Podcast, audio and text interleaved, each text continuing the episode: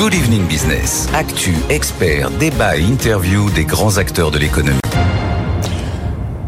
Le gouvernement va-t-il mettre les, se mettre les patrons à dos à la rentrée? Euh, Emmanuel Macron s'était engagé, vous vous en souvenez, à réduire de plus de 8 milliards les impôts de production qui pèsent sur les entreprises. Cela devait au départ se faire en deux fois, 4 milliards cette année, 4 milliards supplémentaires l'année prochaine. Or, il semble que la méthode ait changé et qu'on se dirige plutôt vers un étalement de la baisse de la CAE, la contribution sur la valeur ajoutée. Bonsoir Jean-Eudes Duménil. Bonsoir. Merci d'être avec nous. Vous êtes le secrétaire général de la CPME.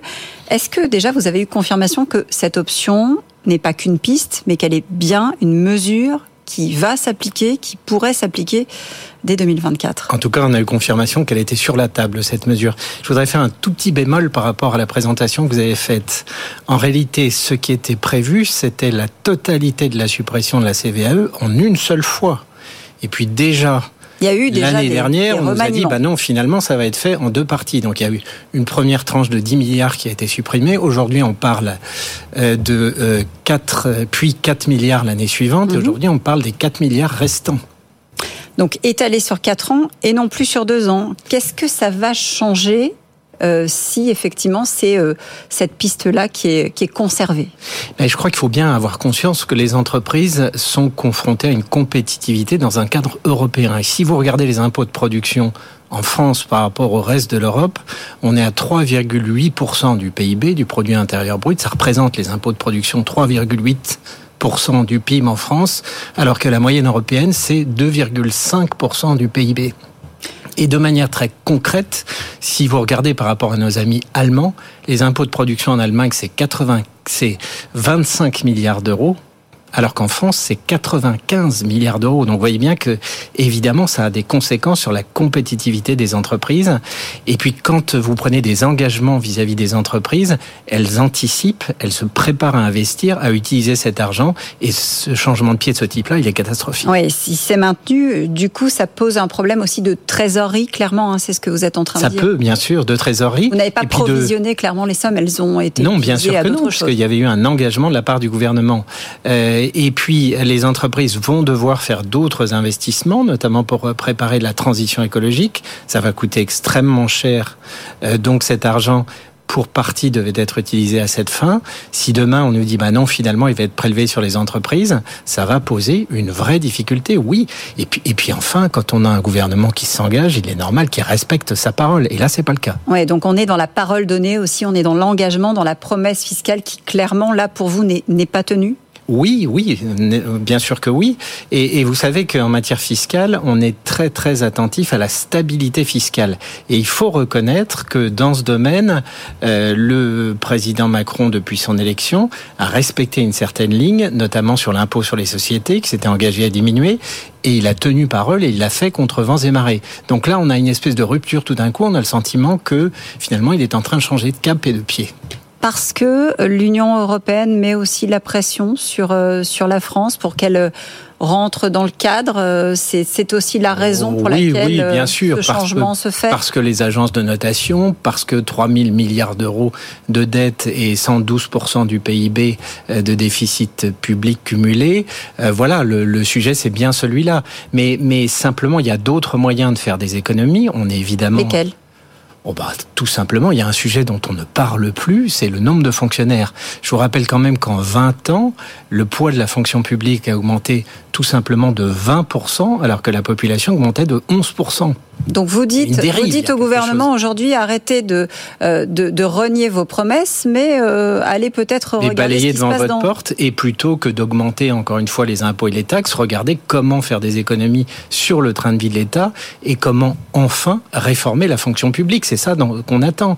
Les Français voient bien ce qui se passe à l'hôpital, par exemple, où effectivement la situation est catastrophique, alors que dans le même temps, on n'a jamais eu autant de gens dans la fonction publique, y compris territoriale. Il y a quand même quelque chose qui fonctionne pas. Euh, euh, vous parlez des Français justement. Est-ce que c'est un discours audible de dire aux Français on va vous demander des efforts? On a entendu hein, toutes les pistes qui sont évoquées, que ce soit euh, pour les autoroutes, que ce soit euh, pour les véhicules, que ce soit pour tout un tas de choses qui vont toucher directement les, Français. Est-ce que ils peuvent entendre qu'on ne demande pas d'efforts supplémentaires aux entreprises? Et je crois qu'on demande énormément d'efforts aux entreprises. Euh, le taux de prélèvement obligatoire aujourd'hui, il est un taux record en France, puisqu'on a, on est à 45,4% du produit intérieur brut. Et les entreprises sont ponctionnées matin, midi et soir. Et puis les entreprises, elles créent de l'emploi, elles augmentent les salaires. Et je pense que les Français, c'est aussi ça qu'ils attendent. Et ils ont bien conscience, notamment du chef d'entreprise et des patrons de PME, qui font ce qu'ils peuvent pour développer leur entreprise et créer de l'emploi. Et ça marche. Donc vous dites clairement, aujourd'hui à Bercy, il faut revoir la copie, euh, à l'Elysée également, parce que c'est un frein pour la compétitivité des, des entreprises. C'est vrai qu'il y avait eu un rapport, et on s'en souvient, de, de l'Institut Montagne, hein, notamment, il y a quelques mois, qui montrait effectivement que malgré la baisse, il continuait à peser euh, cet impôt sur, sur la compétitivité des entreprises françaises. Mais si vous voulez, c'est pas simplement une question théorique, vous avez raison, c'est ce qu'on dit évidemment à l'Élysée au gouvernement, mais ce qu'on leur dit également, c'est que ce type de décision, il y a des conséquences pratiques et ce seront des investissements qui ne seront pas faits, ce sera de la croissance qui manquera au rendez-vous et, et finalement c'est un jeu à somme nulle ou même perdant. Regardez les mesures qui ont été prises récemment ou annoncées sur l'immobilier on voit bien le résultat, il s'est pas fait attendre. La situation est catastrophique en matière immobilière, avec moins 40% de réservation dans le logement neuf. On va avoir la même chose. Si on prend des mesures de ce type-là, on va avoir un retournement. Et n'oublions pas non plus les chiffres récents sur les défaillances d'entreprises. C'est là que je voulais en C'est des clignotants. Euh, c'est là que je voulais en venir. Effectivement, euh, vous pensez que si euh, ce type de mesure venait à être mise en place, ça peut avoir un, un effet collatéral sur les défaillances d'entreprises qui sont déjà effectivement reparties à la hausse? Mais bien sûr que oui, l'économie c'est une chaîne. Regardez ce qui s'est passé sur l'augmentation du prix d'énergie. le gouvernement a pris des mesures pour essayer de compenser. Malgré tout, les entreprises ont payé davantage. Le résultat, quand vous regardez les défaillances d'entreprises, les derniers indicateurs qui sont parus, plus 50% de défaillances dans les entreprises du secteur industriel. Donc on voit bien que ce type de mesure, oui, il y a des conséquences derrière. Euh, Jean-Yves Duménil, on ne parle pas de suspendre ou de, de rehausser les, les, impôts de production. On parle euh, de lisser, d'étaler la baisse pour qu'elle soit moins douloureuse pour les, pour les finances de l'État. Est-ce que ça, c'est quelque chose qui peut être audible? Est-ce que vous dites peut-être, mais à partir de l'année prochaine, laissez-nous nous préparer en tout cas, ce que je dis, c'est quand un engagement est pris, quand il est annoncé, c'est impératif qu'il soit respecté. Même si les la situation change entre-temps Mais bien sûr, les entreprises anticipent.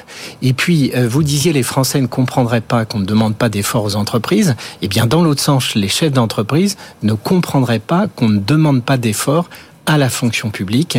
Et c'est un peu le sentiment qu'on a, que ce soit dans ce domaine-là, que ce soit les pistes qui sont annoncées, par exemple, sur les arrêts maladie. Là aussi, on a l'impression que c'est les entreprises qui sont dans le collimateur parce que l'État ne veut pas prendre ses responsabilités. On a besoin de courage un peu en politique. Euh, vous dites, euh, sur la CVAE comme sur les arrêts maladie, ce sont les, les petites entreprises qui vont être le plus impactées parce que euh, ce sera plus simple pour les grandes entreprises de, de, de faire la différence, pas pour nous En tout cas, pour les arrêts maladie, c'est bien certain. Pour une raison très simple, c'est que les grandes entreprises ont des accords, soit des accords d'entreprise, soit des accords de branche dans certains cas, qui prévoient que les mutuelles prennent en charge les arrêts maladie, y compris pendant les jours de carence, c'est-à-dire quand euh, la sécurité sociale ne prend pas en charge. C'est pas le cas dans les entreprises, et notamment dans les plus petites entreprises. Donc, euh, si ce qui est annoncé est mis en pratique, c'est une mesure qui est clairement une mesure pénalisante pour les petites entreprises et beaucoup moins pour les plus grandes. Est-ce que le gouvernement a intérêt à cibler les mesures pénalisant les petites boîtes? Ce sont elles qui créent de l'emploi, ce sont celles qui sont pas délocalisables. Franchement, c'est vraisemblablement une erreur, encore une fois, avec une situation qui est en train de se tendre en raison de l'inflation, en raison de la crise énergétique qui n'est pas terminée. Donc on a besoin de mesures de soutien et certainement pas de mesures pénalisantes pour les entreprises. On a vu parmi les, mesures hein, qui, euh, qui sont euh, sorties comme ça et qui ne sont pour l'instant qu'à l'état de piste euh, pour ce budget 2024, on a entendu parler de certains allègements sur les cotisations patronales aussi, ou encore de, hausse de certaines taxes. On a parlé aussi du, du GNR. Finalement, il y, a, y a tout un tas de choses qui, quand on les vont peser Est-ce que vous avez commencé à chiffrer ces, ces choses-là quand on Alors, met on- toutes les mesures annoncées bout à bout? On a commencé, oui, à le faire, bien entendu. Euh, parlons des arrêts maladie, par exemple. On a chiffré à peu près à 1,4 milliard d'euros supplémentaires pour les entreprises si la mesure annoncée est mise en place.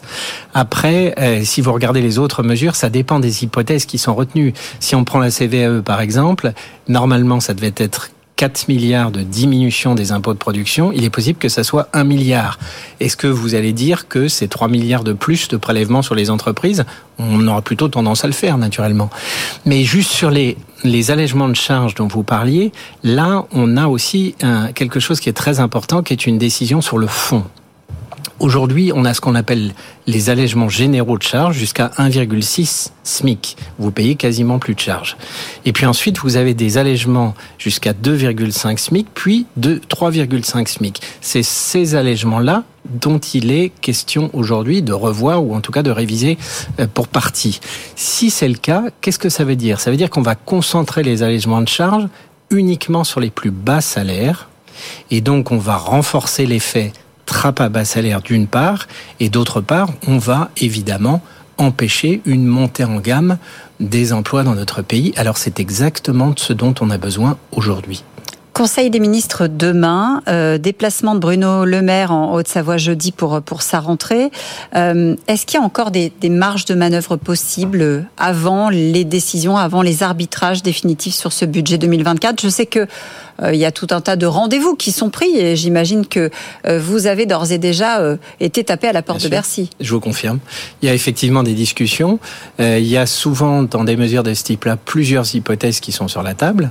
Donc on discute évidemment avec nos interlocuteurs. Et puis ensuite, il y a un petit point de détail qui n'en est pas un, c'est que le projet de loi de finances doit passer au Parlement. Et on sait tous qu'aujourd'hui, la majorité au Parlement, elle est plus fragile qu'elle ne l'était précédemment et qu'il faut des alliés. Donc c'est vrai que si certaines mesures visent plus particulièrement les PME, comme par exemple le sujet des arrêts maladie dont on parlait tout à l'heure, il est vraisemblable qu'il y a un certain nombre de parlementaires qui s'y opposent. Voilà. Et ça, c'est prévu, euh, cet examen du texte au mois de, au mois de septembre, hein, dès le mois de septembre, pour euh, le passage devant euh, l'Assemblée nationale.